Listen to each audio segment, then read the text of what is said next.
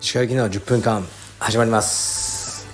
このチャンネルでは日本最大級のブラジリアン柔術ネットワーク。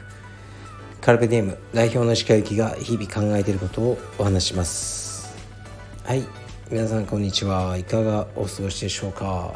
本日は4月の15ですかね。えー、っとですね僕は今シンガポールにいます。やってきました。今日はね朝8時15分発の飛行機だったんですよね。でえー、っとね公共の交通機関だと間に合うものがなくてどうしようかなと思ってたらすごくね有益な情報を教えてもらいました。インスタ経由で。なんとね僕知らなかったんですけど、えっと、車をね自分の車で乗ってきてで出発のターミナルのところにまで乗ってきたらそれをねあの取りに来てくれるサービスがあってでどこかで保管してくれるんですね車を。で帰ってきた日には、まあ、空港に着いて今着きましたって言うと15分でまた自分の車をね僕の車を持ってきてくれる。というサービスがあるっていうふうに教えてくれた人がいました。それでそれをね利用しました。最高でした。料金も高くなくてうーんとね僕はだから2日か3日預けて5500円でしたね。5500円でね預かってもらえるんだったらすごくいいですね。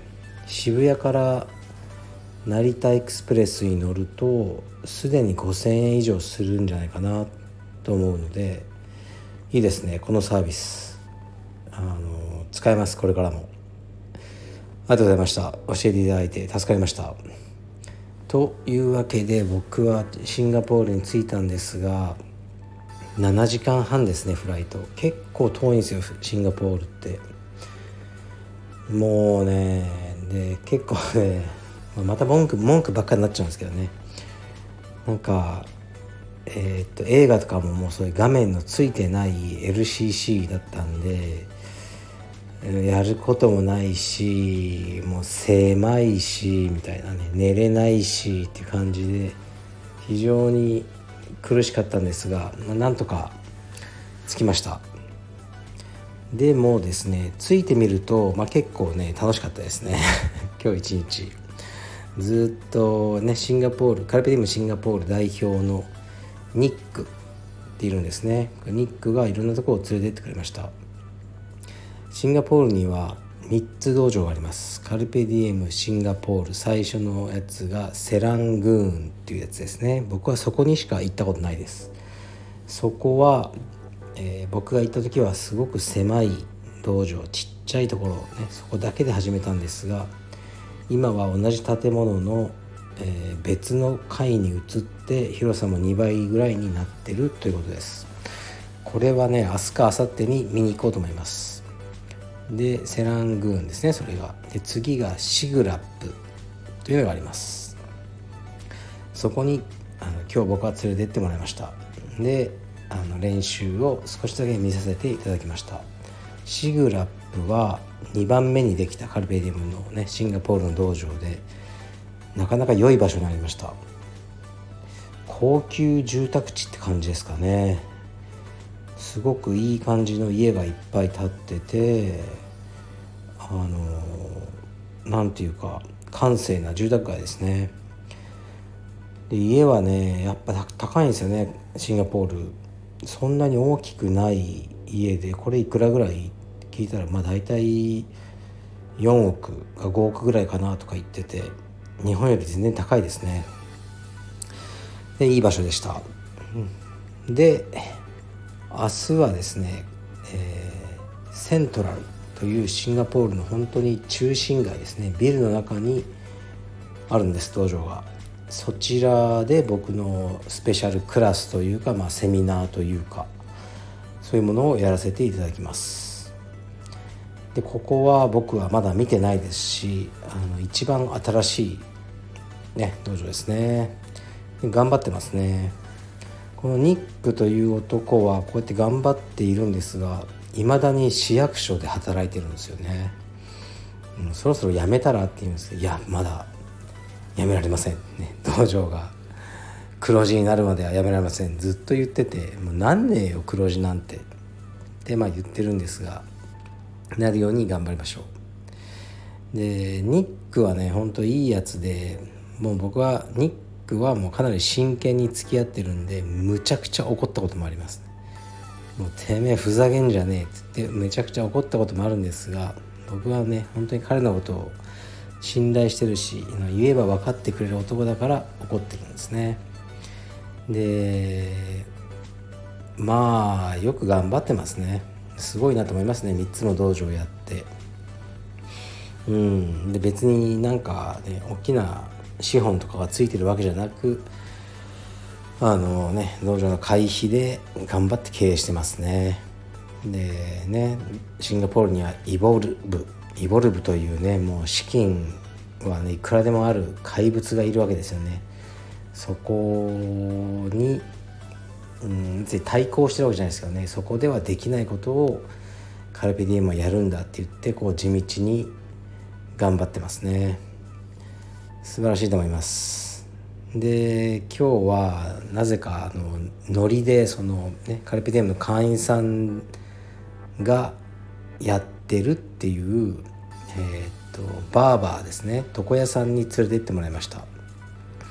でじゃあもう切っていくかって言われて僕ね2日ぐらい前に髪切ったばかりいたんですけどじゃあもう切ってくれって言って少しだけ髪を切ってもらいましたね。あのはい。なんかおかしな感じにはならなかったです。よかったです。でこのバーバーがかなりファンキーな人だったんですけどあのもう僕のこともすごく知ってて多分インスタとか見てるのかカルピディエムの スタッフのこともよく知ってました。あのねハイサムがアメリカでね B チームっていうチームに移籍したとかねたったね2日ぐらい前のニュースなんですけどそれもいやよかったなとか言ってくれたり、うん、僕はあのカルペディウム青山の誠先生にいつか会いたいんだ。誠先生に会うのが夢なんだ。って言ってましたね。まあすぐに叶いそうな夢ですけど。とかあの本当にカルビディエムの一員になれて俺は嬉しいんだ。世界中に、ね、カルビディエムが広がっていくのを、ね、一メンバーとして見ながら俺はワクワクしてるんだっていうことをねあの熱く語ってくれながら僕の髪を切ってくれて嬉しかったですね。で、ね、いつの日か石川さんの息子がカルペディエムを継いで2代目として、ね、カルペディエムを広げてくれたら最高なんだとか言っててうん。まあねそれがね起きるかどうかわからないですけどそんなことまで考えてくれてるんだと思ってあの少しあの目頭が熱くなりましたね。本当に嬉しかったですね。初めて会った会員さんなんですけどなんかおかしな感じですよね。僕はその人のこと全然知らないけどその人は僕のことをなんか全て知っててなんかおかしな感じでしたね。でも本当に嬉しかったです。でそれからあニックとねあの夜飯を2人で食べて今ホテルにいます。で、まあ、ニックにはもういろんな話をしてこういう時でしか話せないから道場経営のま大事な点と、ね、その充実、ね、僕もまだ分からないんですけど充実とは何だっていう点ですよね。そちらを結構ね深いところまで話すことができました。でとても良かったと思います。はい。というわけでシンガポールにいますよ。まあね観光には興味ないんで明日は一生懸命クラスをやってすごくね多くの会員さんといろんな話をさせていただこうと思ってます。はい。でもうレターいきます。関係なくねレターいきます。いきますよレター。えー、っと、まあね、わざわざシンガポールで読む必要もないレターなんですが読みます。いつも楽しく聞かせていただいております。ありがとうございます。私は40代半ばの親父です。先日柔術を終えて帰宅途中に街を歩いていたら入れ墨が首まで入った柄の悪い中年の親父に「何見てんだよ」と絡まれました。暴力事件になると仕事もなくなる可能性もあったりとかろくなことがないので無視してその場を去りましたが石川さんならどのような対応をされますか？お聞かせください。お体に気をつけてお仕事頑張ってください。はいありがとうございます。うんもうねもう相手にしなくていいですよそういうあの不良おじさんは。まあどうしますか？って答えられたらこう答えますよね。何もしないでねあの立ち去る。それがいいっていうのがこう答える答えですね。しかしその時本当に僕がむちゃくちゃ機嫌悪くてしかもうんこいつ別にそんな強そうじゃないなと思ったらあの別の対応するかもしれないですね。それはもう分かんないです。はい。あでもこの人も絶対にあの勝てないなと思ったら何もしないと思います。そういう人間です私は。まあでもねこう入れ墨がどうこうとかビビったりはしないですね。別に。あれはただ皮膚にインクが入ってるだけなので何かの強さが増すわけじゃないので全く入れ墨にビビったりはしません。でもちょっとリアルな変質者とかは怖いですよね。やっぱ常識が外れてるので。うんなんか柄の悪い中年のおじさんとか言ってもうんそんなに揉めたくないと思うんですね普通嫌じゃないですか警察のお世話とかなるのだからそんなにうん例えば「何見てんだよ」って言って「ああ見てねえよ」って言ったからっていきなり殴ってくるとかないと思うんですよね。と僕は思うんですけどリアルなこう、まあ、言っちゃってる人はね怖いですよね。はい、だこのこいつはもうリアルに言っちゃってると思ったら僕はもうもうダットのごとく逃げ出します。はい。という答えでどうでしょうか。まあシンガポールね来てるんですけど暑いっすね。今日も32度ぐらいあるんですかね。湿気もすごいし。うーん僕はねシンガポールに住みたいとか思わないかな。でも今日あのね初めて行ったシグラップっていう場所。ここはねなかなかいい場所でしたね。閑静な住宅街で。あこんなとこあるんだ。こういうとこだったらちょっと住んでみたいなとかね。でもねこの家が4億とかするからまあ無理だな。って思いました。